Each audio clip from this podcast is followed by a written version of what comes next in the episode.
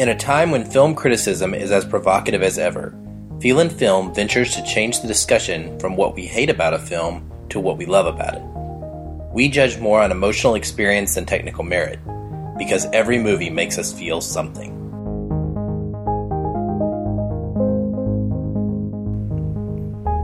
So, tonight I'm doing something completely different. I'm actually having a drink while we podcast. It's the first time ever, so cheers. Yeah, it's probably not a beer, right? It's a, it's probably a, is it a, is it a oh. fruity drink?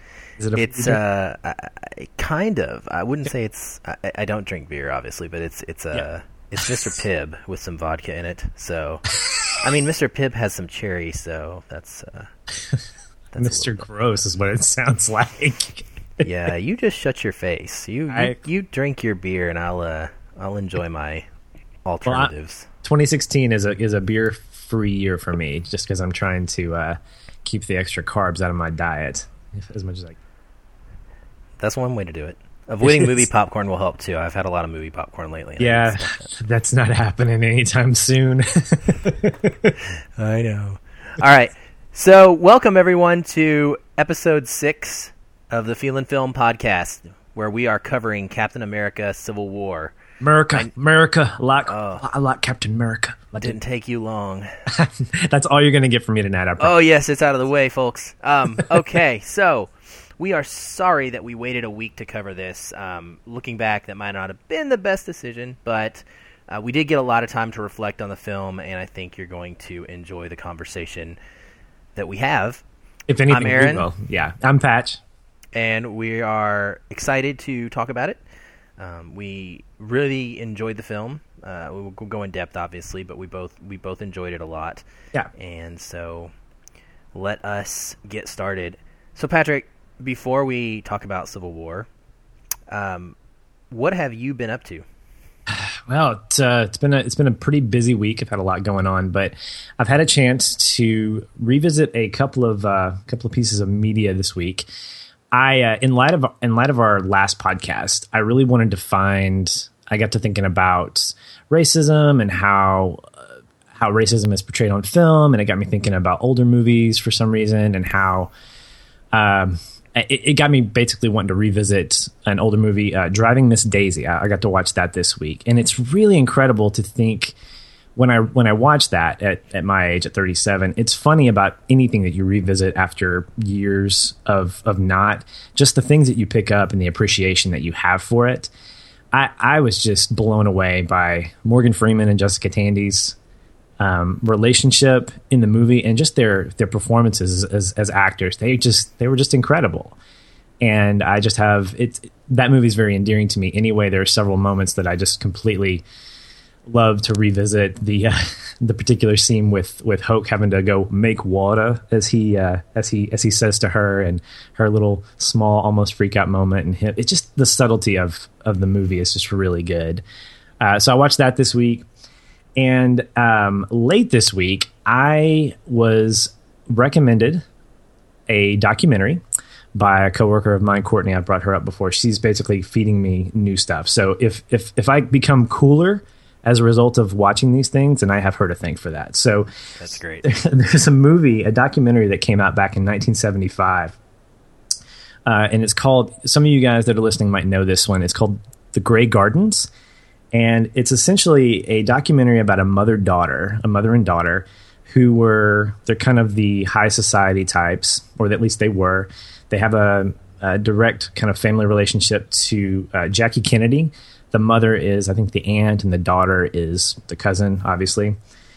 And the documentary really is just 90 minutes of watching them live life in this rundown mansion that has been kind of infested with cats and raccoons and and you know from an emotional standpoint i'm i'm watching this and i'm going this is just crazy i mean these are just some eccentric women that we're just watching them just interact and some of the things that they talk about are just completely ridiculous and you can tell the uh, the mom has kind of gone off the bend just a little bit in terms of just getting older and whatnot but it really kind of connected with me because I thought this is you know, this is raw. This is a very this is this this is a. I mean, documentaries for the most part principally are not scripted. I mean, you're you're getting interviews from people and whatnot, but this feels almost a step beyond that, where the filmmakers are just saying, "Let's let the cameras roll and see what happens," and nothing crazy happens.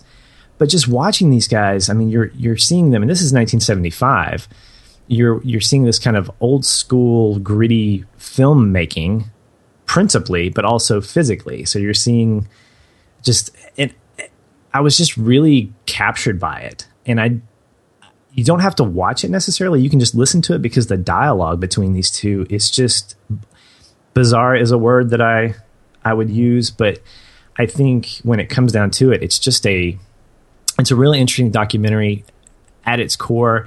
It explores what life is like when you're not necessarily in the social spotlight. These guys were like debutantes, they were high society, and now they're literally at the point of this documentary hanging out in this rundown mansion that, by the way, has since been restored. There's a great history behind it. But anyway, so I watched that, and then she recommended this other mockumentary from a uh, from a series called Documentary Now, and it's written by Seth Meyers, and um, it's uh, they one of the episodes parodies this documentary, and it's called Sandy Passage, and it's like thirty minutes of just hilariousness. So, watch the original documentary, become engrossed in it, and then immediately following that, watch.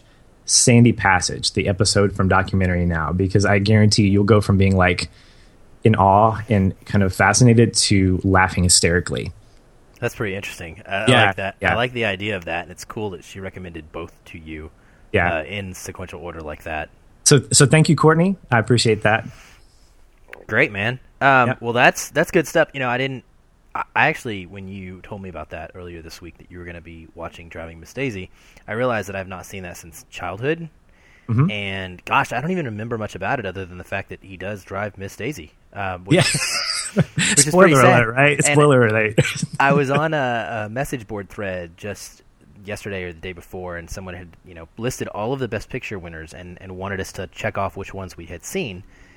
And I had forgotten that Driving Miss Daisy won the Oscar for Best Picture. So there's yep. that. Yeah. Yeah, so both of those very interesting picks, um, and vastly different from kind of my week, I would say. um, so I started off my week by taking up your advice. Oh yes, I love it when people take my advice. It boosts my ego enormously. Well, good. You deserve it on this one. So last last week on our episode, we talked. We both uh, had a, a Civil War themed pick, and we discussed the movies Ride with the Devil and Beasts of No Nation. And your pick was Ride with the Devil. I had never heard of it before you brought it up. Didn't know anything about it. Um, I was I was incredibly intrigued by everything you told me, and so I decided to check it out. Uh, I that I pretty much agreed with everything you said in that episode. So, uh, at the risk of self promotion, I am directing everyone listening to go back to the Ride with the Devil and Beasts of No Nation episode if you've not heard it. Um, it is good stuff, and especially his pick of Ride with Ride with the Devil because he was spot on in everything he said. Um, it is a drama instead of a war film. It's a it's a it's a it's got the backdrop of the Civil War, sure, but you know it's really about people and it's really about race and it's really about uh, being accepted for who you are and not being labeled um, and being free. And I really enjoyed it, despite two pretty awful lead performances, which is which is interesting because the two leads were a hot mess. Um, but the rest, the rest of the supporting cast really carried them through. Yeah, and uh, so yeah, I really enjoyed it. So thank you for that. Good. Um, good. Second, I went and saw Ratchet, the, Ratchet and Clank, the movie, um, with my kids. We are huge fans of the video game. We've been playing the newest video game, which is tied to this movie. Um, marketing wise, their their similar their stories are kind of pieces of the same story. So we went and saw it. Uh, we enjoyed it. Ultimately, it's your typical video game movie, uh, whether live action or animated, in that it is pretty forgettable. Don't really remember anything big about it coming out of it. Had fun while we were there, laughed, liked seeing our characters. Basically, it was like watching a very a very long cutscene from the video game, uh, which was fine. That's what I wanted it to be. So we enjoyed that one. And lastly, I the other night after seeing Civil War, I came home with let's see how to say this with an increased crush on a certain Elizabeth Olsen who plays Scarlet Witch. Um, for those of you that do not know, she is the sister of the Full House twins, Ashley and Mary Kate Olsen. Oh, I didn't know that. Yeah, she is, and by far, by far the better actress. So, I I didn't really love her in Civil War because of her acting. I'll admit. Um, this is a family podcast, so I'm not gonna you know, go into all the reasons that I like Elizabeth Olsen, but we will say she has a great character. Scarlet Witch is pretty awesome. So I wanted to check her out, and I did some googling, and, and I kept coming back to this this one of her very first performances. It might have been her first, and it was it's a movie called Marcia, Marcy Martha May Marlene. That's a mouthful. It is a mouthful. It's a lot of alliteration, and it's hard. Marcy Marcy Martha May Marlene. It's really really hard to roll off the tongue. But in this film, she plays a girl who is part of a cult. She's a young girl. It's kind of a younger version of a cult, living out on a farm. But it, it is pretty much modern times. And she escapes or she leaves. And she then goes to live with her estranged sister. And it's it's really a psychological drama. It, it's incredibly haunting. It's terrifying just to watch her mentally try to navigate where she's at now versus the cult. And we, we constantly kind of switch back and forth within scenes. So we'll start a scene off in real time in the present, and the scene will then mimic something. Like so, so let's say she's a scene is progressing and they're they're going out to the river and then she goes to jump in the lake and all of a sudden when she's coming up out of the water now we've reverted back to her coming out of the water in the past when she was at the cult and we get to see some backstory That's interesting. I like it that. it is it's very it's a very good filmmaking device for this um, Yeah.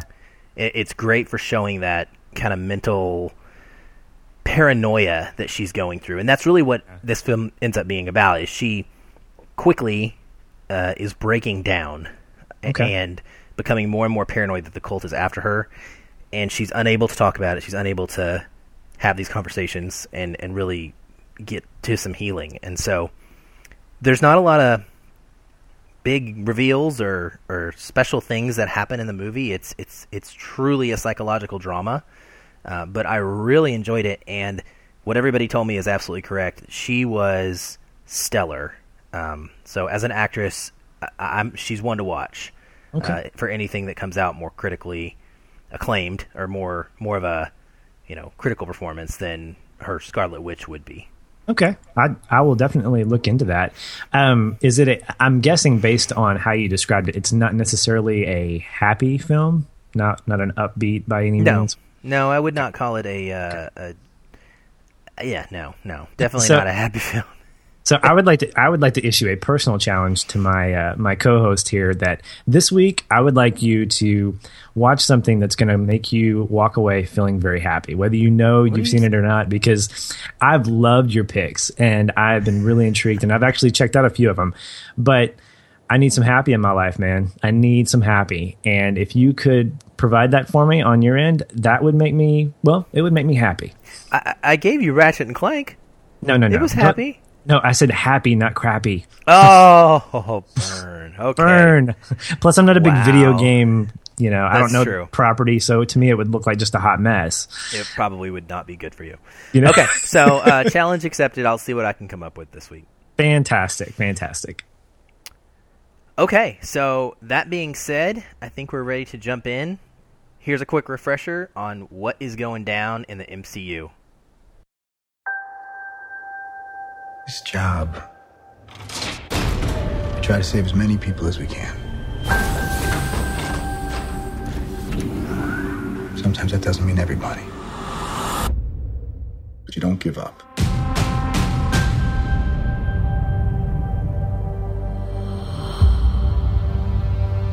New York, Washington, D.C., Sokovia, Okay, that's enough.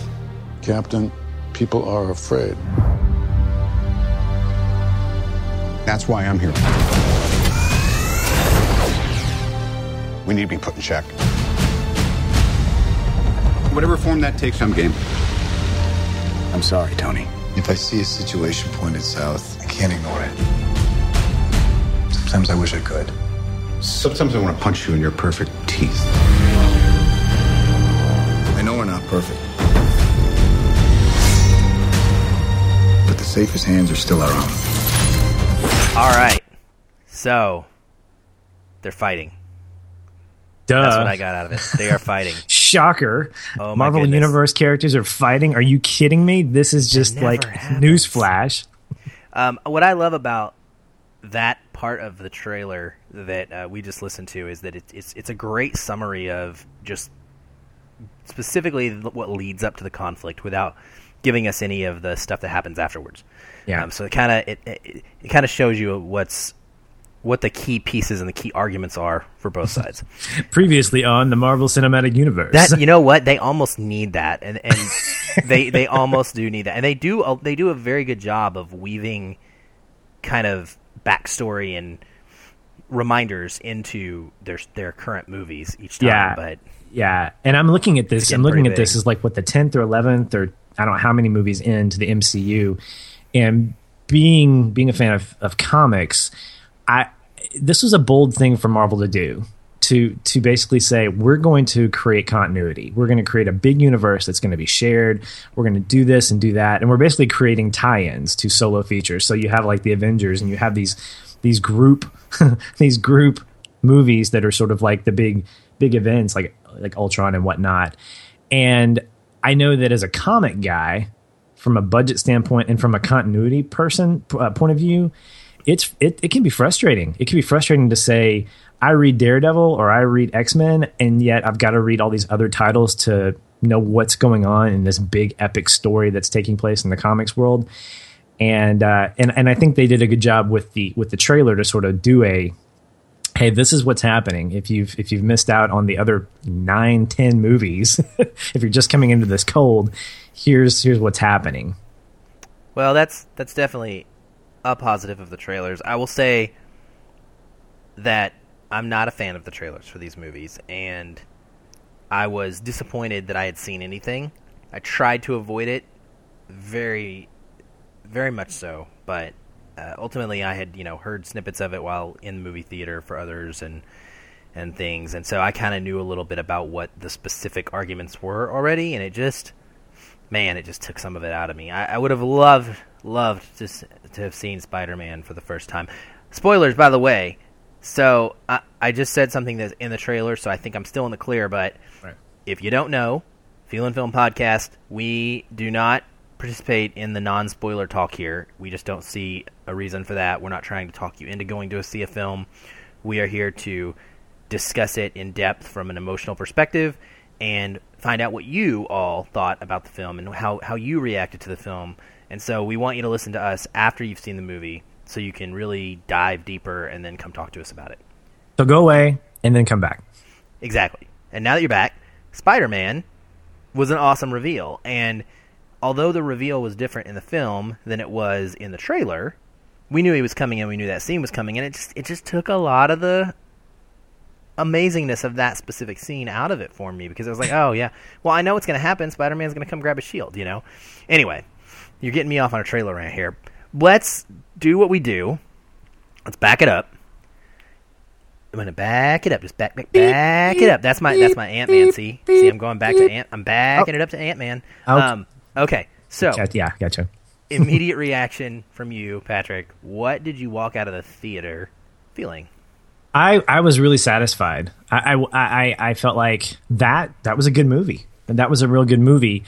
And as I was thinking about my reaction, I was thinking, should I feel better about that? Should I feel like fist pump in the air? Should I feel like I need to go see that again? And I started questioning myself a little bit because it reminded me of I guess it was several years ago. This was like a the the year of Avengers, you know, and I, I'd gone to go see it with a bunch of people at like a ten o'clock feature or whatever. And I remember, and I think I I don't know if I tweeted it or I texted you, but I remember you getting a response from me after I'd sent this. But I remember like summers officially began. Bring on the Adventures, great flick. And I remember just I was I was just absolutely blown away. I was like, this is fantastic. Uh, in in Joss Whedon, I trust at this point.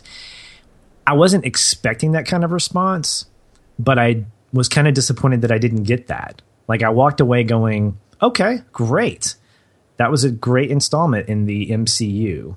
And, uh, you know, look forward to seeing what's coming next. But I didn't walk away from that going, oh my gosh, I need to read some comics. I need to find out more about this. Um, I now have new favorite characters or whatever. And, um, it, but, but it wasn't, it wasn't disappointment. It was just, it was a sense of saying, I, I didn't I didn't expect to be blown away, but I kind of did because I'm so used to what the MCU is is capable of, and so maybe maybe it's a little bit of um, I don't know. I mean, it was it was it was different. I wasn't disappointed by any means. I really liked it, but I wasn't blown away. What about you? Fair enough, man. I you know I had a very similar reaction, and I, I have I think something to say about that too later on, but um, something that ties into what you were just getting at a little bit more.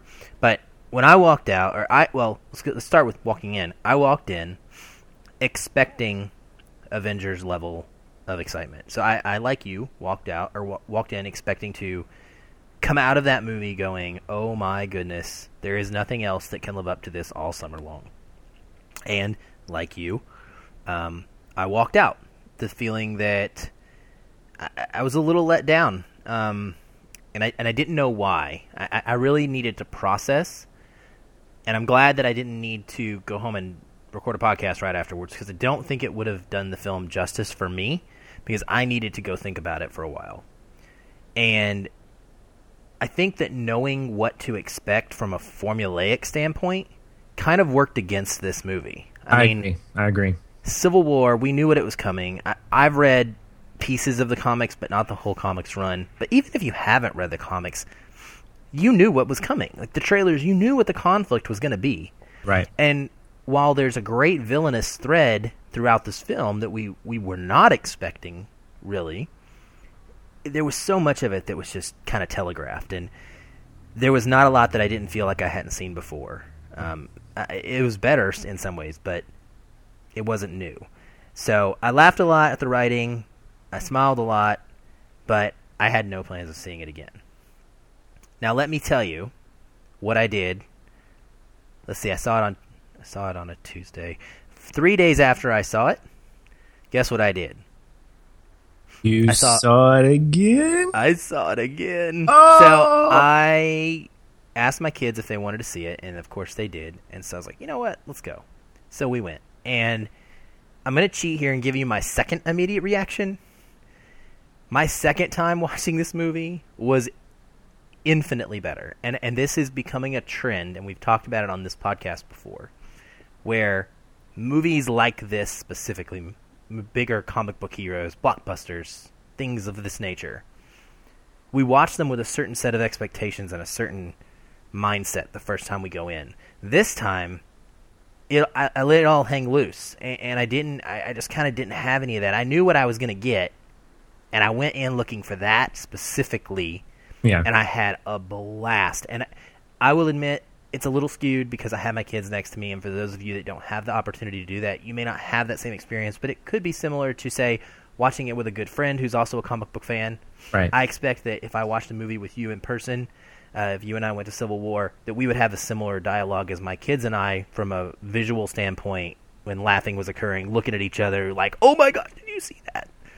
you make a really great point about communal enjoyment. And uh, I hadn't thought about this, but I, I began to think about. It. I think you and I went to go see when you were in town several years ago. We went to go see the Amazing Spider-Man together. The, the Andrew Gar- Andrew Garfield's first one. Yeah, yeah, yeah. And I think we both walked away feeling pretty good about that one. I know I enjoyed it quite a bit um, for for several reasons, but I, I began to think you you brought up an interesting point because to me, I think maybe the movie experience, not necessarily for specific movies, but maybe for guys like us, the movie experience is a lot like watching NASCAR or watching boxing. These kind of not necessarily they're, they're popular sports, but they're but they've got a niche market. And if you don't experience them with someone who's jacked about the sport, like I didn't know anything about boxing until I started watching it with a buddy of mine who was a huge boxing fan and started inviting us over for pay per views.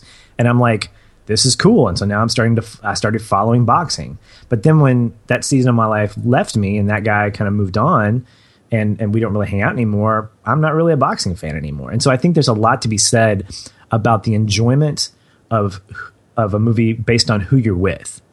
And I, I love going to movies with my wife, but she's not a comic book fan. She enjoyed it. She got a lot out of it as far as it was entertaining for her. But it's not like going to it with someone like you who we're looking for things specifically. We're going to both appreciate certain technical standpoints and emotional standpoints from it, and we're going to walk away maybe feeling elevated because we both connected on that. There's a sense of a Me Too uh, ideology that exists with the movie experience. So that's a great point. Thanks, I appreciate that, and then I I agree wholeheartedly with what you said, and I wish I wish that I had that kind of a movie buddy locally. I don't, um, and I know you don't either, which is kind of kind of sad because if we were together, you know, co-located, we would have each other and we could do this thing live. But a little movie anyway, bromance is that what you're saying? A little movie we bromance. could have a bromance. yes, I said it. Yeah, I can't take that back. We can't edit that out, right? No, edit that out. Um, okay, so uh, moving on. Um, yeah, so second second viewing was was a little better um, than the first. Pretty much everything stayed the same, mind you. My likes and my dislikes and what I felt about the film the first time was not changed, but I just I just had a better experience overall. Um, I want to touch on something. So let's let's hit a couple things we didn't like. Get those Okay. out of the way because Okay. if you if this is your first time listening, um, what we like to do here is focus on the positive um, as much as possible. We try to we try to make ninety percent of this talk all about what we enjoyed of a film or, or how it made us feel versus um, bagging on the parts that we didn't like. There's always going to be something you don't like in a film, but there's also always going to be something that is redeeming about a movie, and we want to focus on that. So, one thing that you said in your introduction that, I, that made me kind of think of this is you talked about having seen this before, having done this before, kind of as good as it was, it, it, didn't feel new and fresh anymore. Sure. Are we reaching a point of Marvel fatigue or comic book movie fatigue? you know it's it's it's a legitimate concern that's for sure. Um, when you when you continue to get bigger and bigger and bigger when it comes to stunts when it comes to stories when it comes to actors and whatnot uh, there's that there's that risk that you take of becoming somewhat repetitive. And that was definitely one of the issues that i felt uh, came out of my experience of the movie it's interesting because i felt that in the back half of the movie and I didn't feel it in the first half. And there was something in me that said, I don't like what's happening in this first half. And I don't know if it was because I didn't necessarily like some of the visuals or like some of the storytelling, or it was because this doesn't feel comfortable to me. This feels different. It felt like a drama. It did. I mean, it, it came across as more of, I mean, if, if you talk about the fight sequences specifically, there is a clear distinction in the first half of the movie with the fight sequences, particularly the ones like with Winter Soldier and and the one the the first the first battle sequence with um I don't remember the guy's name. Crossbones. Yeah, Crossbones. Right, right. What a great name, and I forget it. Oh, I know. I wish they wouldn't have killed him so fast. He he'd be, he would have been a great reoccurring villain. But you, but I'm watching this and I'm going, is this a Jason Bourne movie? Is this is this the Bourne, the Bourne like Avengers, the the Bourne Civil War or something? Because it didn't feel like this this is not supposed to happen, and I felt a little put off by it. And then we get to the second half, and we get to the airport sequence, and then um, and we get to uh, Iron Man and Captain America's you know singular showdown, and that felt more Marvel esque. And so I was a little just kind of torn by going, this is ambitious and it's a little too different for me. And then going, this is familiar, but now it's kind of formulaic. And, and, and I, I don't know if I like that disjointedness personally. I felt like, but I think you make a good point. I, I think that Marvel t- fatigue does, I, I, I don't know. We're, we're 11, 10, 11 movies in and, um, you know, what do you do next? And I think the Russo brothers are pushing that envelope a little bit, but uh, I don't know. What about you? What do you think? Well, I think that since you mentioned them, uh, and specifically their the way that the direction of the film kind of is done, I think that they're fantastic. I I love the Russo brothers. I loved, I loved the disjointedness of it in a way. The two different competing ideas or halves, uh, where we had more of a spy thriller drama in the first half, and then we end up with a pure comic book blockbuster action movie in the second half. I, I really dug it. Um, I think that the Russo, Russo brothers are fantastic, and I mean, I, I want them to direct all of the MCU films. no, but all the ones with lots and lots of superheroes. I just think that they have a deft touch in handling so many personalities at once, and I'll come back to that later. But, um, but I totally get what you mean, and for me, the Marvel fatigue is real. I am no longer as hyped about comic book movies. Uh, Doctor Strange, I, just it's like okay, there's another character that's kind of a B side character, or you know, and I, I don't mean to offend anybody that's a Doctor Strange fan here. I'm not saying he doesn't have an interesting origin story and that he's not an interesting character because he looks like a very interesting character, and the movie looks like Inception, so I'm going to see it. Of course, it's got Benedict Cumberbatch in it, but Right.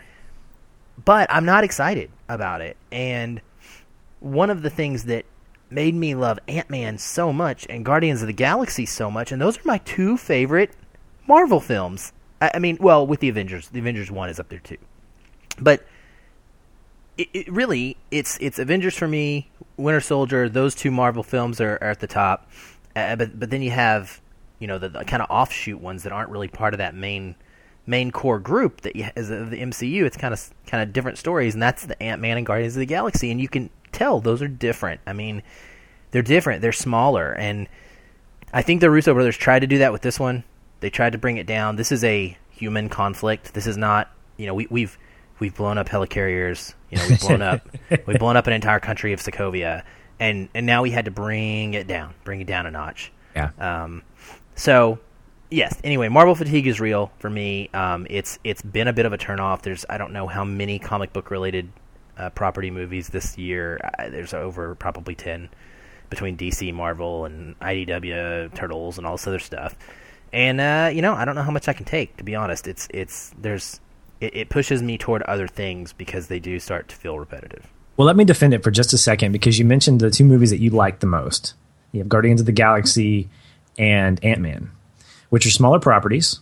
They are less well known, or else they probably would have been in the you know the thick of the original Phase One, Phase Two, whatever.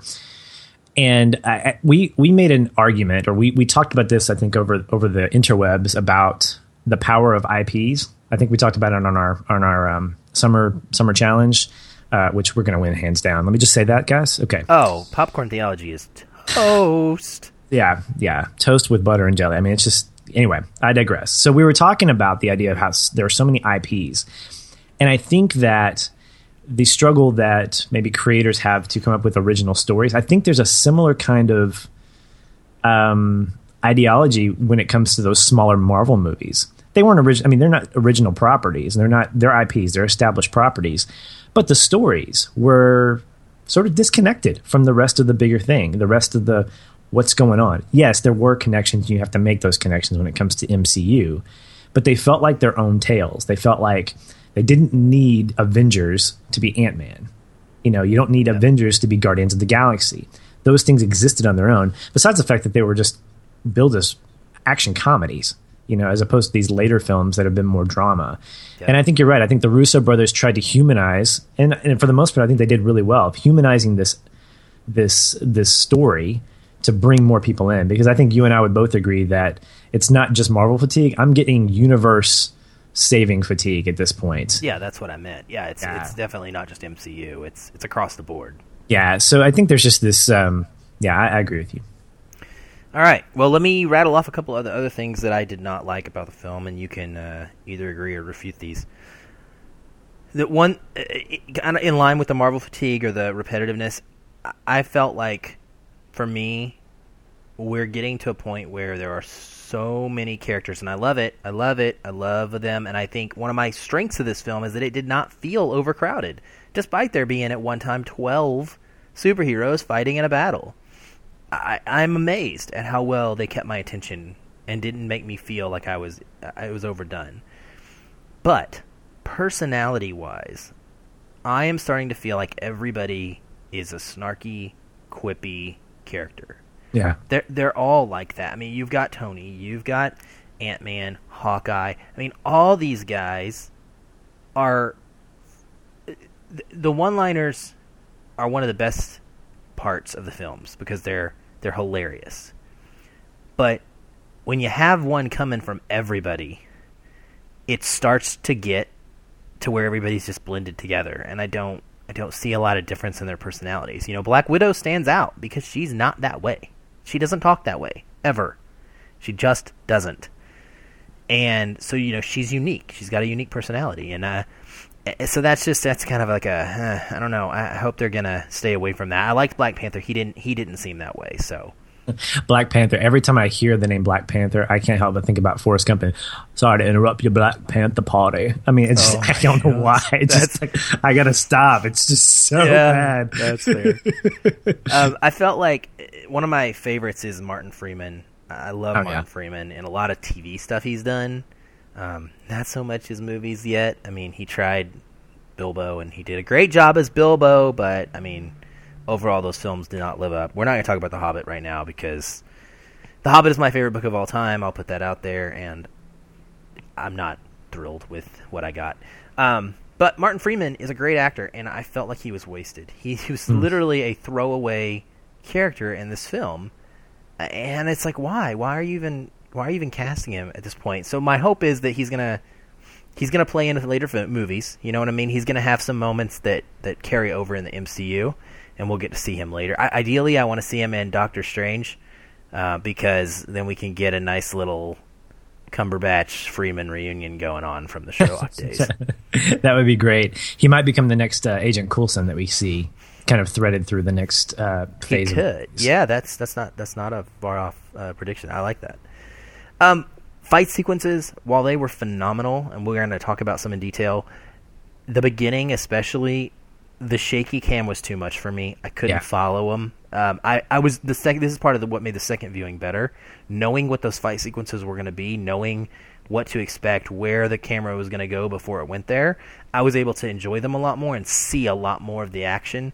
But that first time, couldn't do it. It was like all over the place. Didn't know what was going on. Just it was bonkers. My daughter leaned at me at one point and said she had gotten people confused because she couldn't she couldn't keep them apart, and that and that's a shame because the fight sequences themselves are incredible. And if you check our Twitter and Facebook, I don't know about Twitter, but I know it's on Facebook.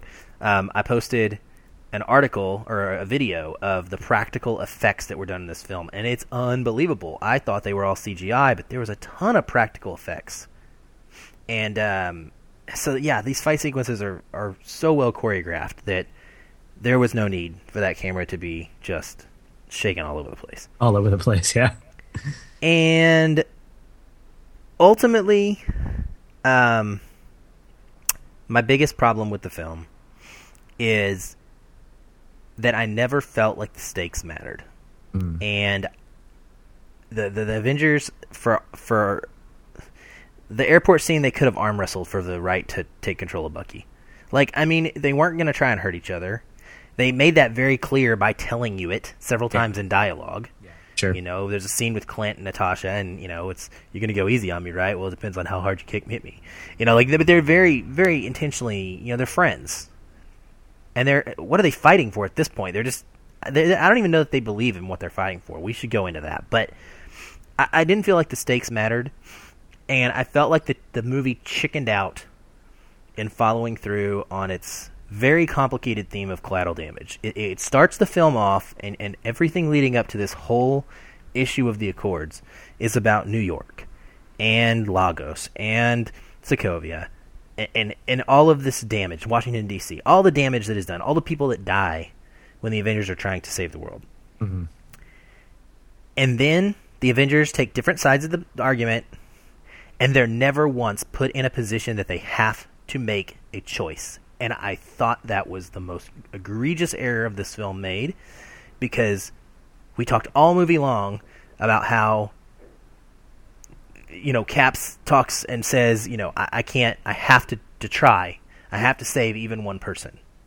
I can't not try that. But then they never are put in the position. We we fight in an airport where there's nobody there. Yeah, I, I, I, found that really interesting. I thought okay, where did everybody go? I don't know if that was ever explained, but now we're in an abandoned airport, and the collateral damage become punchlines to jokes. Yeah. And and I think I, I think that the film's reasoning is we're intentionally going to this abandoned airport because we don't want to have collateral damage. But for me as a as a viewer, what I want to know out of this story is, but what happens the next time we have to deal with it? What happens Right. the next time we have to make a choice Right. of get the bad guy at all costs or let the bad guy do and do a dangerous thing and risk him killing more people? And that's the choice I want to see them have to make and they never had to do that. So my hope, uh, in response to that, is that the Russo brothers. I don't know if they're doing the un- now untitled, what was called Infinity War. My hope is that that particular event plays out. These guys that are on both sides of it are driven to a place, driven to an event where lives are about to be sacrificed, where collateral damage is going to take place. And we see the fallout of that from both sides. That's what I hope. That is what I really do hope happens. I don't know if it will. I hope it does because this is, you know, this was a big idea that was preached. And if you don't pay it off, because there is no resolution, I mean, we know that there was not a resolution. I mean, we see two sides, you know, we see a, a house divided, but we're not just looking for resolution. We're looking for journey to that resolution.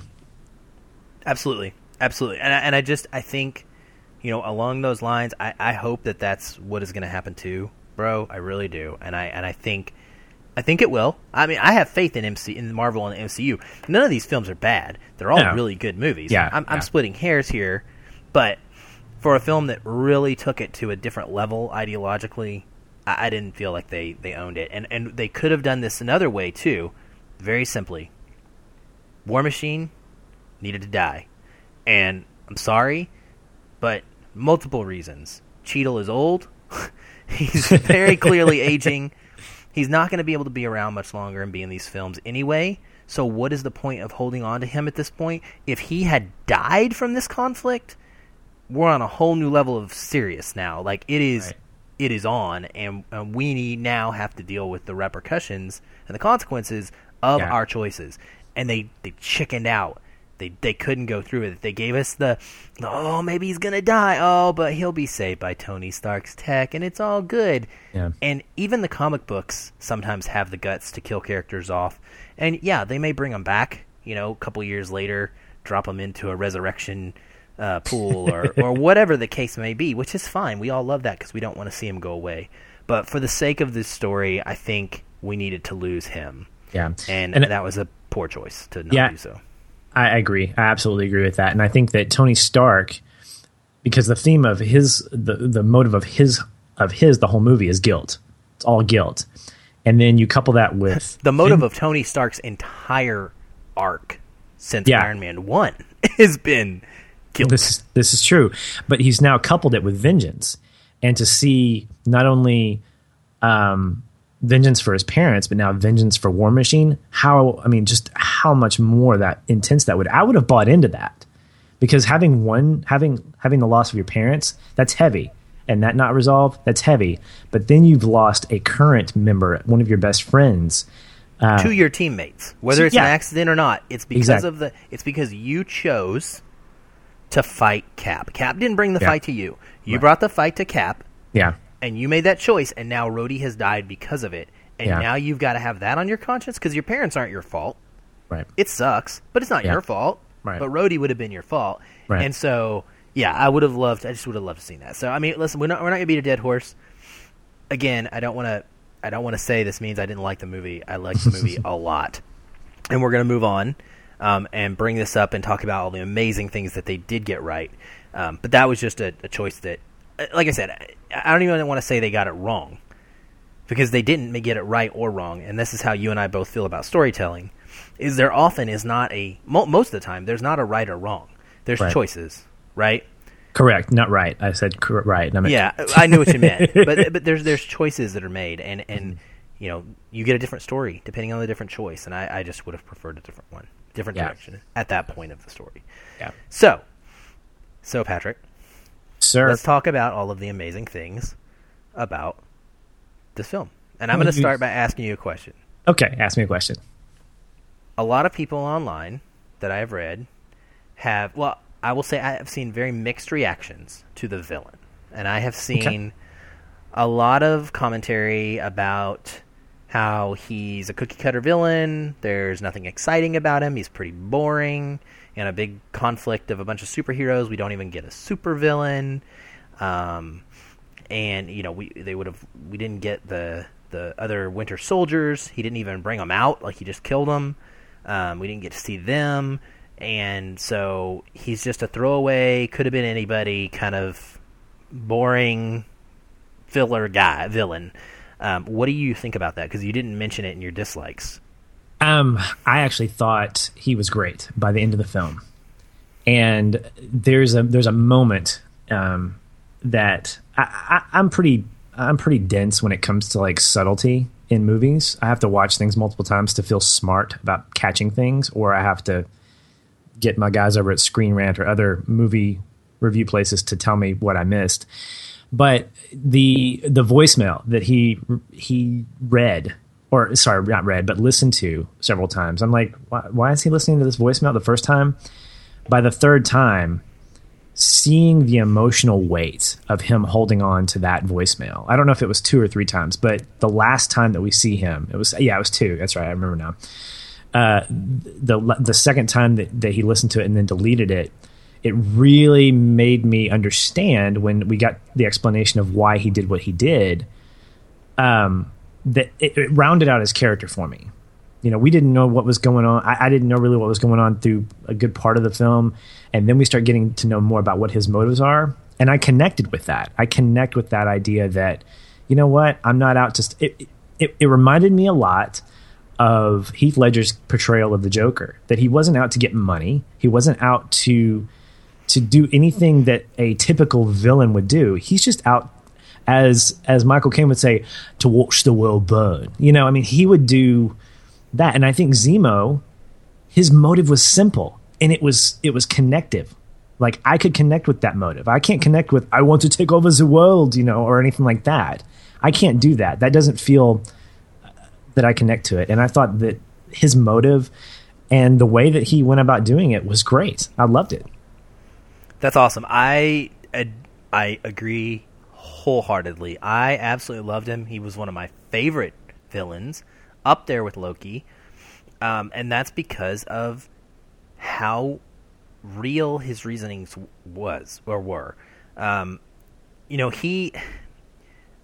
I, I just want to debunk some of this stuff that I've heard online, and I know someone listening is probably thinking this, and I want to go over this with you um, so that maybe it can help you think about this in a different way.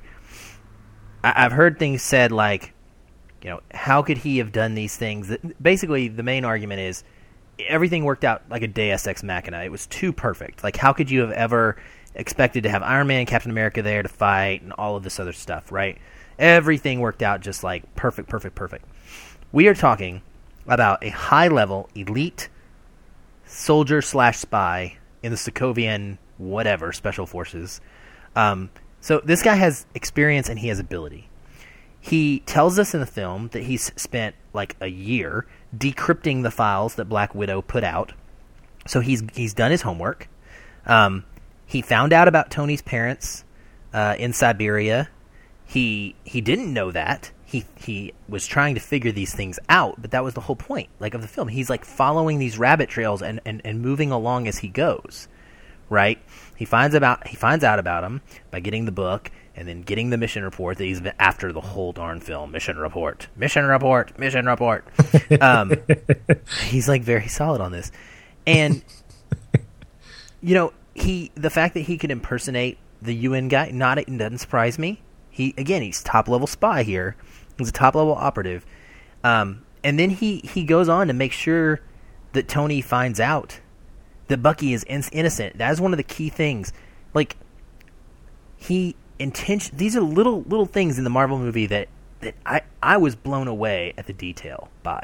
So he doesn't have to release the image of quote unquote Bucky when he's got a it's the other guy with a you know prosthetic on. Right. He's in, he's he's very careful to make sure that image gets out to the public, right? And they discuss this in the film how that makes them then go after Bucky, make sure that it, he gets captured so that Zemo will know where he's going to be. But then he ensures that the dead UN guy gets found. He makes the call to order breakfast because he wants her to come in. He wants her to find him dead, which then gets that released out to the public, which then means Tony now finds out, oh, my bad, I'm wrong. So he is intentionally crafting this manipulation of getting them to fight each other, all working toward, you know, the the climactic time of Tony finding out what's gone on in the past. And it's like it is one of the most psychological deconstructions of a team. He says it himself. He says, you know, if you if an empire crumbles from outside, it can rise up again. If an right. empire crumbles from inside, it it's going down. And that's what his goal was was not to it was not to kill all of the Avengers. It was to cause a fracture that was going to do what we saw happen in this movie and he was on it. It, it worked like a charm. Yeah, and I it's a shame that that whole thing it was a great by the way a great breakdown of that because I, I mean I've yeah I think that there it's a shame that that gets lost because of I'm going to go back to one of my earlier points the expectation that we have of what a Marvel movie should be it gets lost in that because we don't expect that. And I think it takes a second viewing to say okay I'm going to catch these things. And now it looks like something different and I think the the directors and the creative team they wanted that. And I think that's where it was successful. Like I think if I go see it a second time, or you know in the theater or whenever, knowing what I know now and having time to digest it just like you did, I think I'm going to enjoy it more if I look at it from that perspective. Yep. And I think I'll, I think it'll elevate it even more beyond that, and it's going to be a different kind of response. It won't be like "Welcome to summer." It's going to be like, "Dude, watch out, spy films, because we got something going on in the MCU that's competitive." You know? Absolutely. Yeah. And and thank goodness they didn't do the super soldier subplot too. That's that's another one I've heard. You know, c- criticisms of you know maybe they should have done that. Like we didn't even get to see they brought brought up these awesome five super soldiers and we didn't even get to see them fight. Why do we need to see them fight? We know that they can kick Bucky's butt. Like we know that what they can do. Yeah. We don't need to see that. And the beauty of that is Zemo knew what they could do either too. And for Zemo, if he you know he kills them, and everybody I, I saw lots of reaction like why would he what in the world? Why would he kill them? Why wouldn't he use them to fight the Avengers? Again, not the point. You don't want to get them from the outside. You want to get them from the inside. And Zemo hates superhumans. Why would he unleash these other superhumans into the world? Like, it was a beautiful red herring. Beautiful red herring. He made them think that's what he wanted to do. When in reality, if they would have stopped and thought about it, the guy is doing all of this because, well, I guess they didn't know at the time, so they couldn't have stopped and thought about it. But when in reality, he despises their existence because of what they've caused him and what lo- what the loss he has had. So he would yeah. never want to do that. Uh, and it was just it was it was brilliant because it was a legitimate enough threat that it ha- drew Captain America out. He had to go. Yeah, um, he couldn't ignore it. So absolutely, great stuff, man. Um, I I I had some skepticism going into the movie. I unlike you, I, I watched the trailer, and um, I'm going to confess this: Th- what I this moment had. Well, okay, let me just say this: I watched the trailer and I saw Spider Man, like most people, and like most people, I kept replaying the final three seconds of that trailer and hear him saying, "Hey guys, hey guys, hey guys." I mean, that was going through my headphones you know the multiple times. I'm trying to analyze and figure out you know what's the scoot. And the first thing I thought was like, that looks really too CG. That guy does not even fit. I'm having a real hard time looking at this, what looks like a 1970s looking spider outfit, this young kid doing whatever. And I remember having a conversation with my buddy Joey about that. And he said, you know, we haven't seen the full, we haven't seen, we haven't gotten the full meal here. We haven't seen the full film. We don't know what it looks like in context. We've seen two seconds of a clip with him. And that is part of my motivation for this podcast is to say, look, quit judging. Enjoy the film, make your own assessment. And you know what? I'm sold. Tom oh, Holland sold. is great. I I fell in love with him, and I thought he as as, as a character he owned this young Peter Parker. um, I, I was such a skeptic when I first saw that, but then you see him in context. You see him in this fight sequence, and you go, man, he's he's not a throwaway. I knew in my head that he came in and you know, and this was kind of part of introducing him, and so it did feel a little wedged, but it didn't feel awkward. It didn't feel uncomfortable. I mean, he it was this. I mean, it felt he felt natural in those in the moments that he had. He felt completely natural in his role as as an. I say that about Holland as an actor and, and Spider Man as a character within this. He fit. He didn't look awkward, and uh, and and I gave him. I I, I just kind of shook my head and said, "Yep, I was an idiot." Um, because he he owned. I mean, he's he's my new Spider Man, and I and I'm I'm an Andrew Garfield guy. If I'm gonna pick my Spider Man, Andrew Garfield's gonna be my my first. But I, you know, I, I loved him. Tom Holland was great. I was a Andrew Garfield guy as well, and I too was blown away. I think like most of the world by Tom Holland. Um, yeah, these he was phenomenal. He's perfect, man. Um, just as as Spider Man and as and really, I think what nails it is he's he's perfect as Spider Man and as Peter Parker. Yes, absolutely. We've, we've, had a hard time getting a guy that can do both, um, and and he nailed it. I mean. Oh, I just laughing just thinking about like every moment with this guy on screen was pure gold. He was a phenomenal, and it just him getting embarrassed about the spider suit, and yes, I, I love when Tony's like, "What, what do they call you, Spiderling, Spider Boy, crime fighting spider?" And he's like, "No, Spider, Spider, Spider Man." You know, and just a look on his face, and he's then not confident at all. not at all. And then there's that moment where he's sitting on the bed, and this almost made my top scene list, but that moment where he's sitting on the bed and Tony's they're having they, they get into like more of an emotional discussion and yeah. about what he's what he's doing with his life and why he's fighting crime. He's trying to you know doing it for the little guy.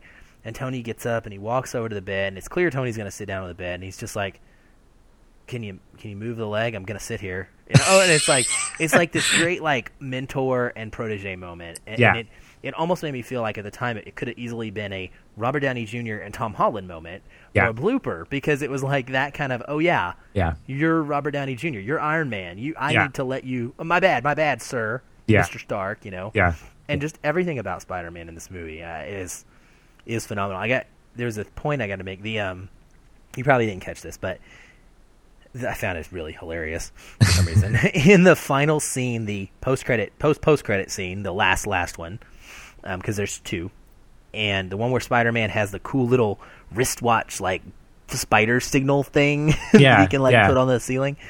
There is an icon for a Snapchat app. There's an oh my gosh! Are you kidding me? no, I was dying when I saw it. I was SMH, like, is that, a, SMH. is that a Snapchat icon? and so I, uh, I I paid attention to it the second time, and sure enough, that's what it was. So that was great. But I yeah, wonder if he, Spider- I wonder if I wonder if he's on the gram. I, he probably oh, you had to get that in there again, didn't you? I know I did. Sorry, I thought we've talked about this, and you were going to stop calling it the gram. sorry. It was confirmed by a millennial that that's what they call it. So Oy, oy, oy, oy. Ugh. so Spider Man, big thumbs up. yeah, Um, Ant Man, big thumbs up.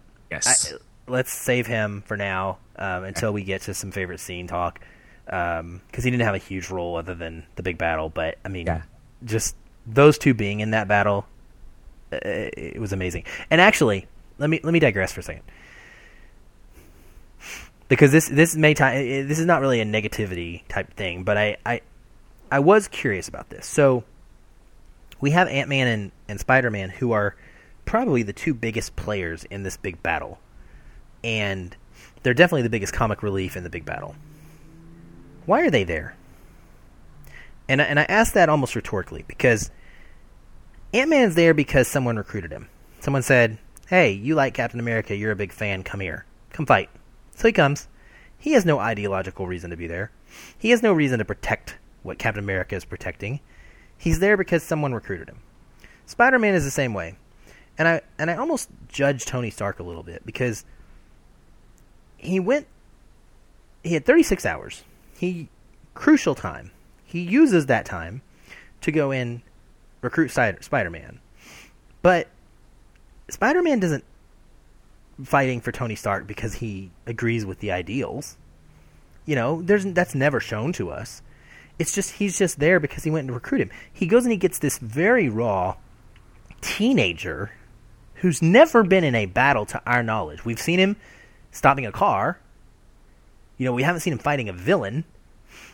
And he brings him into this major fight. And yes, again, we knew the stakes were low. They weren't going to kill each other, but just the judgment of that, like how far Tony Stark had been go- was going in my opinion, that was a good a, a sign of how far he had gone. Like how much he was kind of believing in this at this point for him to go recruit Spider-Man. And it, it was funny because Spider-Man and Ant-Man who both in my opinion did not belong there. They were brought in to make it cooler and bigger and more awesome and then that they did. But they were the best parts of that fight and they shouldn't have been there. a little bit of uh, cinema eye candy, I guess you could say. I guess and, I don't know. I, I just and, maybe I'm. And, am I crazy? No, I mean there are legitimate arguments to be made on on purpose of why things are there. I mean, if we're going to look at it from an audience point of view, Spider-Man was brought in because Sony agreed to let the MCU use him and to create right. a solo film, and he needed a jumping on point. And I will say this: his jumping on point, while it didn't necessarily make complete sense in the movie, didn't feel awkward. It didn't feel like he was just thrown in at the last minute. He had some backstory, and and and again, those are. I'll, I'll talk about that when we get into our favorite scenes. But same thing. I think. I think Spider Man. Here's my theory. Spider Man gets hired. You know, he's like, okay, we can use him, and they're like, you know what? We need somebody to fight him. so let's get Ant Man. Let's get some other comic relief going that's, on. That's that's a good point. Because the, because, because there's an there's an argument to be made, and, and I've heard I've, I've read reviews, uh, particularly a very very intelligent review about the movie that one of the dislikes of this person was that he didn't like the pairing off. It felt very, very choreographed. Like you had mm. these two people fighting and these two people fighting. And I'm like, yes, for sure. Absolutely. But then if you made the whole movie the Jason Bourne style, everybody talks about that particular fight sequence. Why? Because it's big and because it's awesome. But it's it's and it's and it's thematic and it's very well choreographed. But at the end of the day, the reason why people like that, at least one major reason, is because they understand it. They can physically take everything in. You get a break from from Hawkeye and Natasha. You get you get a break from these people. You know, you flip different places. And I think Joss Whedon did this in the Avengers. He did it, I think, a little bit more creatively when he zoomed in on individual Avengers doing their thing but giving them their own space. And I think that's why this fight sequence was so great was that it gave these individual characters space to be able to crack their jokes, be able to show off the choreography, even though we knew in the back of our heads because they preached it to us and because we just know nobody's going to necessarily die here. Nobody's trying to kill anybody. Right. So I think I think it's one of those things that's like it's so great visually, but it doesn't really make a ton of sense like logistically and even ph- yeah. philosophically. Oh yeah, you got to let it go. I, I and I'm okay yeah. with that. I just I had to point it out. Um, yeah.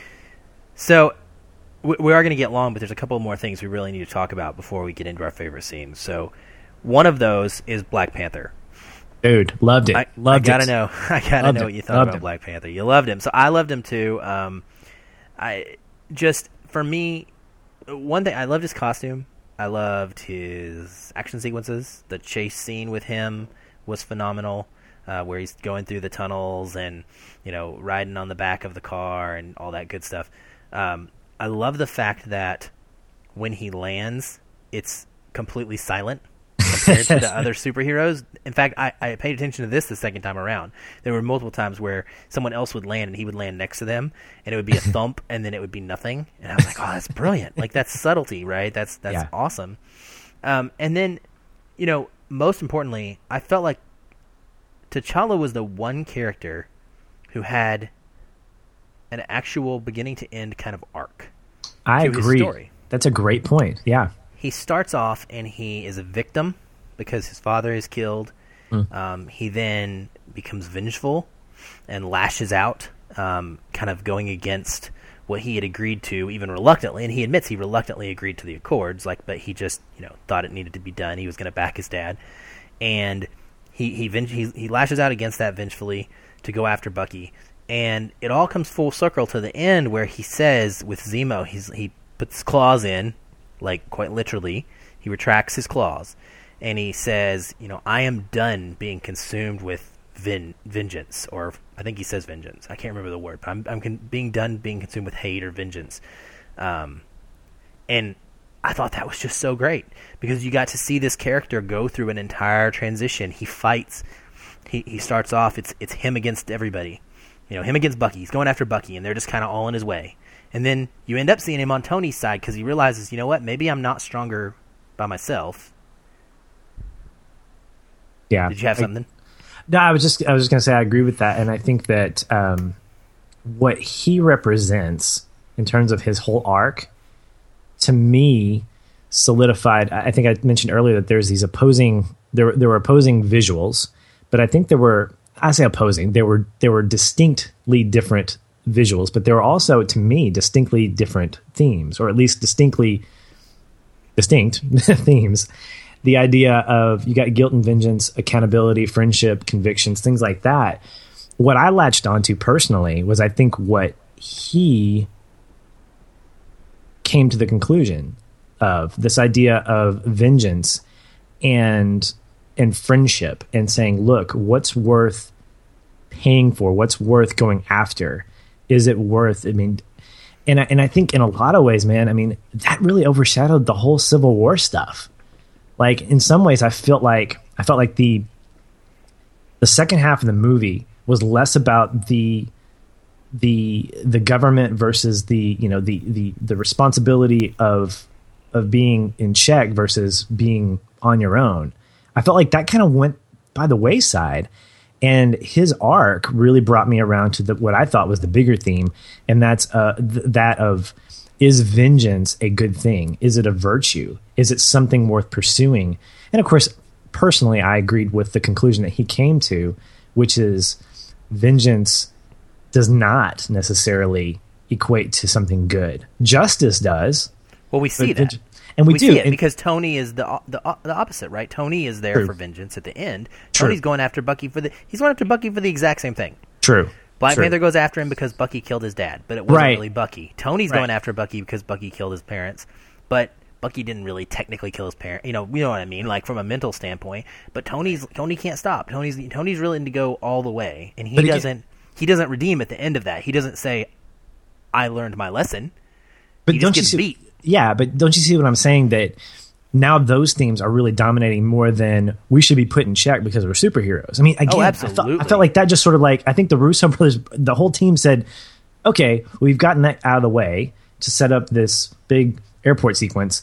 And now we're getting into the meat of what we of the story we want to tell. And I think that's what's great about movies. It's the exploration of ideas and themes. And there was some great exploration when it came down to how strong is friendship. I mean, we see that with Cap. I mean, Cap fights for Bucky. And I loved it. I absolutely loved it. And I was like, look, I know that Bucky did these things.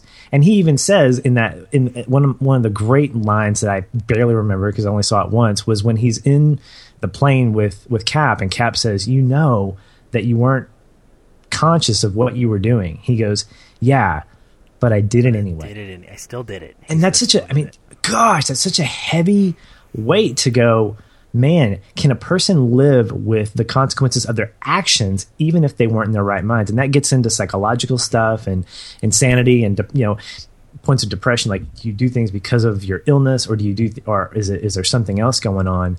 And and i again i just i lo- i latched onto those things. And i think i think the the creative team behind this movie really found their found their groove in the back third of the movie with with exploring those things. And I was kind of glad they did away with the whole, you know, should we be regulated by the government? Because that's like, okay, I know that story, and and it's very much yes, it's very much a parable of kind of where we're at and whatever. But this is a you know the the personal themes that kind of ran through were there, and I think that uh, I think that the Black Panther arc really helped solidify that.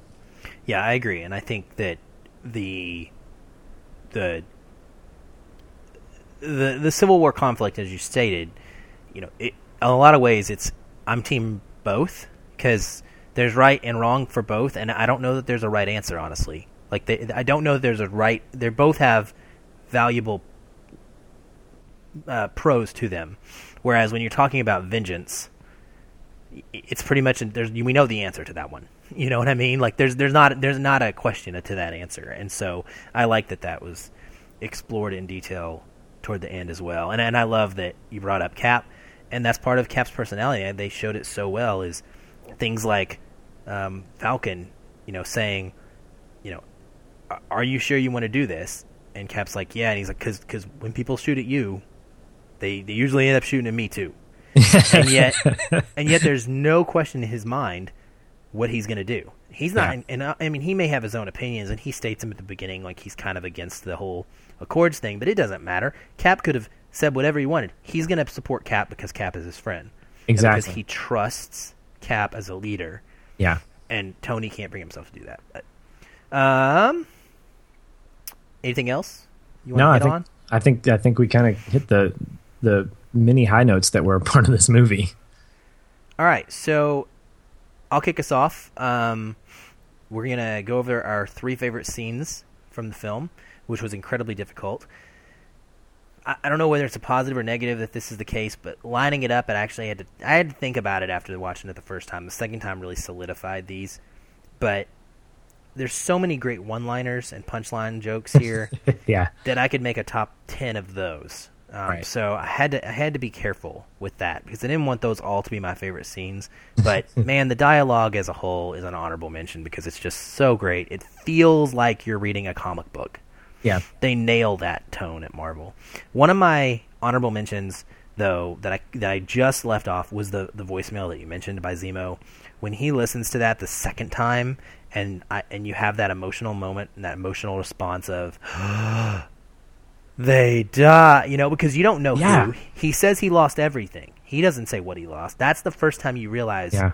that's what he lost. That was so powerful for me. Yeah, and, and I, just like you, that second time around, I, I just realized at that moment, oh my gosh, they're dead. I thought I don't know. The first time I was like, I don't know why he's listening to this voicemail. Is he just getting it because he's gone? And, yeah, and That's then the what I second thought time, too. and I'm like, uh, uh, Right. Uh, you know, I just I couldn't breathe for a minute. gave you some gave you some sympathy for him. yeah, it really did. Okay, so my number three is kind of a sequence of scenes leading up to this, or, or Cheater, it's cheater, it's cheater. a sequence. I, you got it's all part of the same theme to me. Okay. Um, and it starts when Cap. I guess it's all one scene actually. It starts when Cap and Bucky and Falcon drive up in a slug bug to retrieve their weapons from uh, Sharon Carter. I'm laughing because I know what scene you're talking about. And the first thing that happens is we flash to the car, and Bucky says, "Can you move your seat up?" And Falcon goes, "No." Doesn't even look back. And that moment made me feel so in tune with these characters because that was a moment of two guys with the same best friend, old best friend and new best friend, don't like each other, and it's almost like they're they're not fighting over a girl; they're fighting over their best friend, right? yeah, And s- and so it's just a great. It shows that in that one quick moment, it shows you that, and then it carries through. So you don't just get that they they they don't like each other, which you get some more of that earlier on. Falcon is is great for that kind of commenting, but then you see Cap, you know, goes goes on, ends up kissing her, and the the look on his face after he's kind of he kind of turns his head and kind of grins a little bit and shakes his head and looks back at the car and all you see is i mean it, it had to be maybe one and a half seconds long maybe two tops. I mean it didn't it didn't linger. And you see both bucky and falcon grin and and the subtlest of head nods. Yeah. and it was it was beautiful. It was beautiful. And it was it, it just it completely made me feel like I was there and I was one of those guys and, and it was like this is exactly what would happen if it was me and my boys. And I finally got the kiss with the girl and they're there and they're in the back seat. And it doesn't matter if they don't really like each other right now. They love me. I'm Cap. They love me and they're there supporting me and they're just happy for me. And it was just I had the biggest smile on my face during that great. scene. I did too, man. I and I think in between that, he uh, when when when when Buck wants to have him move his seat up, you see him just suddenly like slip to the left a little bit to get behind. oh he does you're right he goes to the middle Yeah, yeah, he goes yeah. to the middle. So that, that was great. Yeah. Uh, well, speaking of Buck, I think my one of my my, my top my number three uh, would have to be early on, and it's the it's the fight sequence when I think um uh and this maybe I'm cheating because it's a sequence, but it's it's the scene where Cap is in Buck's apartment, leading to the that first fight with um, with other members of the of the Avengers, and it's a it's a very Jason Bourne type fight sequence. But you see kind of the you see the experience of of the Winter Soldier. I mean, you see the Winter Soldier come out, and you see him take down each individual uh, each individual member of the team. You know, got Tony, who I think he blows his glasses apart or something like he blows his lens of his. Oh, the escape sequence. yeah, I'm sorry. Yeah, sorry. I thought we were talking about the one in the, the apartment building where Cap goes to get him. oh, is that You're, ta- you're talking about the es- escape sequence from that one? I'm sorry. So I apologize. I- yeah, sorry. and so it was, everybody goes after him like one on one and can't yes, get him. Yeah, that's it. So I apologize. Black. Widow's like on top of his shoulders, hitting him. yeah, yeah, yeah, yeah. So I, yeah, I apologize. It wasn't, it wasn't the apartment sequence. That was pretty good, but this one really kind of took the cake. And he was taking on individual members of the Avengers, and then of course he goes after, um, he goes after, or Black, Panther goes after him. And the one moment that I thought stood out from this whole scene was when he basically just he sees a guy on a motorcycle, and he either like pulls him off or something, and then in the slow motion he like just wraps his whole body around the motorcycle and then just takes off. And I'm like, dude, that guy, you don't you don't mess with him. You don't mess with the Winter Soldier because he will own you. He will own Chuck Norris. Okay, you know he's like Yeah. he will go down, man. I don't know if this is a criticism of the movie or not, but you've just mentioned three different scenes. I That okay. no, I, no, and it's not a criticism on you. I think it's interesting as a commentary Mm-hmm. that you've blended three different scenes with the Winter Soldier together because the motorcycle thing happens in the chase sequence at the beginning. Oh man, and, and I agree, it's an amazing movement, and, and that was one of those ones where my kids both turned their heads to me, jaw wide open, and they went, "That was cool." And it, you're right, man. It is definitely worthy of a second mo- second pick. But like the fact that you just blended literally three different scenes with the Winter Soldier and the Black Panther, I, that's an interesting interesting thing because So I let me don't just- think it's on you. I think it's on the film. I will call it the Jason Bourne sequence. How about that? The black, the yeah, the Winter Soldier Jason Bourne sequence. That's what I'm going to call it. Uh, you can count them all. It's okay. You're majorly cheating, but we're gonna let it. We're gonna let it slide. Thanks, I appreciate that.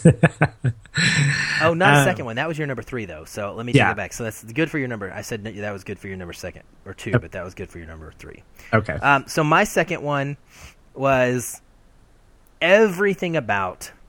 So I, everything about Ant Man and Spider Man in the in the fight in the fight sequence at the airport. Huge Ant Man fan. My kids and I love him. We actually read some of the comics with him, and we just we just the newer ones, and we love him, love him, love him. So the entire sequence of him becoming Giant Man, that was probably the most unexpected thing in this movie for me. I did not see it coming.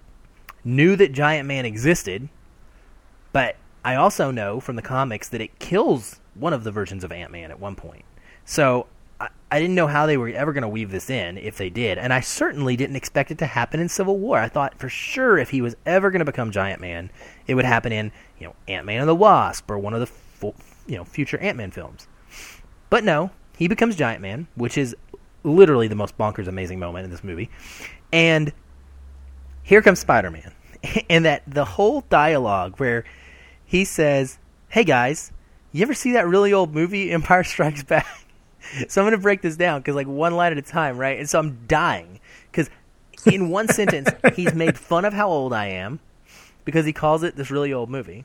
And Disney has managed to mention Star Wars in their Marvel universe, which is yes. both, both brilliant and amazing, and they worked it in, and the scene worked perfectly because he really did look like a walker when they were taking him down. I mean, it was just amazing. The whole thing is amazing. And War Machine says, "Jesus, Tony, how old is this guy?" And, and Iron Man goes, "I don't know. I didn't carbon date him." He's on the young side. No, why did he say carbon date him? Right? Why did he say that? Because Han Solo got in carb. Right? I mean, like in in Empire Strikes Back, like it is the most amazing example of brilliant, brilliant, talented writing. Yeah. Um, for them to put that in there, it's visually perfect as a sequence. It's exciting and entertaining, and the dialogue involved. It, it's just such great cross marketing for them. I, I, I was blown away by that whole sequence. Loved every bit of it. Yeah, I, I think um, if I was expecting you when you mentioned Ant Man, I thought you were going to mention the one moment that that I thought was probably my favorite Ant Man moment was when he goes inside Tony Stark's uh, Yeah, brain yeah. or whatever, and this is to your me, conscience. yeah, this is your conscience. Uh, you know, we haven't talked in a while, and uh, oh, you're going to need to take this into the shop. Those moments, you know, who I thought about? Deadpool. Deadpool. Yeah, Those are those are Deadpool lines to me. I mean, those are. I can I- see that. I laughed out loud. I mean, my wife can tell you. I just I, that that was the moment that I laughed out just probably the hardest was in those those two moments. so That's yes, great. definitely great Ant Man stuff. My number two was the uh, the scene introducing Spider Man. Not the Marisa Tomei. Hey, your mom's kind of on the or your aunt's kind of on the young side. That that's funny. But the the scene inside his room where he's sort of intimidated by Tony and Tony's kind of feeling him out, and Tony just he knows he owns this kid basically but in particular, I mean, it was like a great little, I'm going to call it a Cosby Show moment because it was like, you expect like the really sweet music and all this stuff to happen and, you know, you know, you know, Billy learns a lesson, that kind of thing. And there was that. There was a great line I think that Holland said about, he basically said, you know what? Knowing that there's something wrong and not doing anything about it is worse than being part of the problem. I, I, that's not what he said, but that's sort of what he was getting at. And I was like, dude, that that gave me sympathy for you. That gave me uh, that gave me you know context that you could be that you could you know be manipulated by Tony. That you could buy into what he's doing. But you mentioned it earlier that Tony basically, you know, he's going to sit down, and you expect in any other conventional movie for him to just go, you know, just sit down and start talking to him. Hmm, But instead, he goes, "You, you going to move the leg?" You know, because because it's, I it's me. love that So- scene so much. It was so exciting when he said that. It was so perfect. Yeah, so I thought that was great. Just that whole scene was great because it helped it helped solidify um it, and it, it solidified Tom Holland as Spider-Man to me. This is before the whole action sequence and it got me jazzed about the the Spider-Man solo movie. I'm really excited about Spider-Man Homecoming. Ditto, ditto. So, um, we are pressed for time a little bit. We don't want to have people having to spend as long as they uh, spent in Civil War while listening to us, even though we could talk that long about it. I'm sure. So, The actual Civil War didn't take this long, right? I, it didn't actually. Let's uh, let's spoiler alert here and reveal that we have the same number one. uh, we don't we don't look at each other's in detail because we like to be able to we like to hear what each other has to say um, in real time you know uh, so if we get the same ones we get the same ones but i think we do have the same one um, because both of us were very very passionate about uh, the final scenes Yeah. uh, with tony stark and, and captain america yep, absolutely, so, man. so that was i'm gonna let you lead on this okay. um, what what do you think about that whole Tony Stark going after Bucky and Captain America fighting him and that whole sequence there? Well, I think I think the payoff for me was, you know, again, I'm I'm a naive viewer, and I think that's good for me. I like being a naive viewer. I like going in not trying to guess the ending. Uh, that's what made me a big fan of M Night's early stuff. Was I was just like, I'm not going to try to guess what the twist is because the twist is better not knowing. And so when I came to the realization that Bucky was the one that killed Tony's parents, um, you know, we kept seeing that scene over and over again at, with the car, and I'm like, why do we keep seeing this? What's the deal? What I loved was the emotional weight of each person, Bucky, Cap, and Tony, coming to this realization. Uh, obviously, Tony seeing it for the first time, Buck knowing that he did it, but not remembering that he did it, and Cap going, I knew about this. I didn't know it was him, but I knew about it. And so they all have this weird, different amount of knowledge about the event. And what it did was it made the scene with Cap and and Tony, their fight sequence, all the more emotionally invested. And I thought, because I'd seen the trailer and I was like, wait a minute, these guys haven't fought yet. I'm that guy, you know, I'm looking at the trailer and I'm going, wait, that scene hasn't happened yet. How is he going to, you know, what's going to happen? Conversely, I had not seen the trailer Yeah. for that, and I didn't know that was going to happen. And that, and man, was it awesome because I did not know that was going to happen. Yeah. Yeah, so good. And and so I, I thought, you know, it it really it left me going, how does a person, not just how does a person, but how do three people coming from this at three different angles process this? And then you look at Zemo, which I don't know if I actually saw his face, but then I'm thinking about him and I'm going, I mean, he wasn't like the sinister, my plan worked. mwah." I mean, he was just, I think I remember him just going, He walked out. Yeah, he was done. He walked outside and he was done. He, Yep, he, he, did it. he- he did what he needed to do. Yeah. He crumbled the empire. Yeah. Yeah. this was my favorite scene too, man. I it, this was, and the reason is because this was the most emotional scene of the entire film to me for the reasons you just mentioned. It it, it made my heart hurt for them because I knew there was just no there was I knew that nothing was going to be the same at this point. So previous to this, I, I felt like you know when Rhodey gets shot, that was the the closest thing to maybe there's not going to be any any coming back. But this this one really seals the deal, and it just it got me right in the heart when you know they find he finds out about Bucky. Cap reminds him and says something about how you know this wasn't him, Tony. You know this wasn't him, and it Tony says, "I don't care. He killed my mom," and it was just like, oh, like okay, I get it.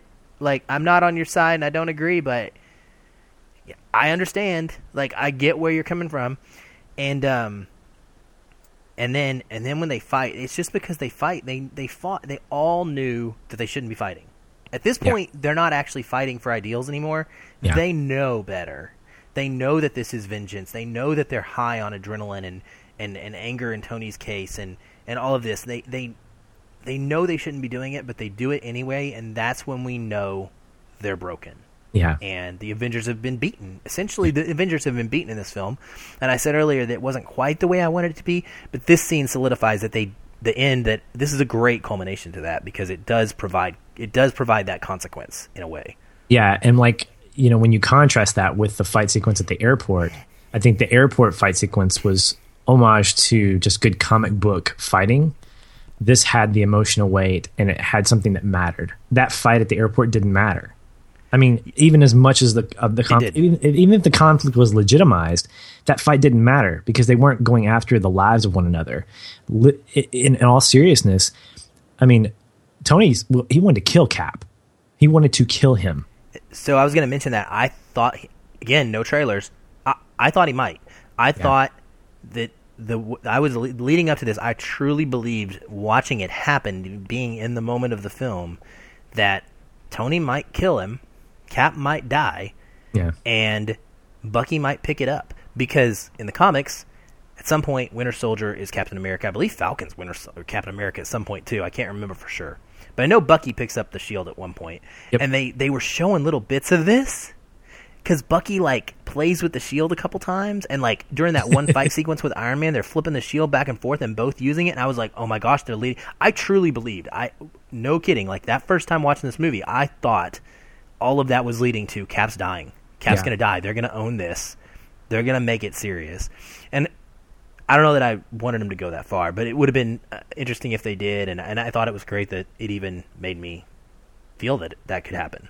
Well, and the trailers didn't give away that stuff. I mean, we didn't see any aftermath. Good, I don't, good, good. Trailer. But I also know for a fact that Steve Rogers is signed. Steve Rogers, sorry, Chris, Chris Evans. Evans. Yeah, he's signed on for at least one or two more movies, so we know we're going to see him at some point. And yeah, I think, told, uh, I think Sebastian Stan signed on for like six or seven more too, which is interesting. Crazy. It's crazy.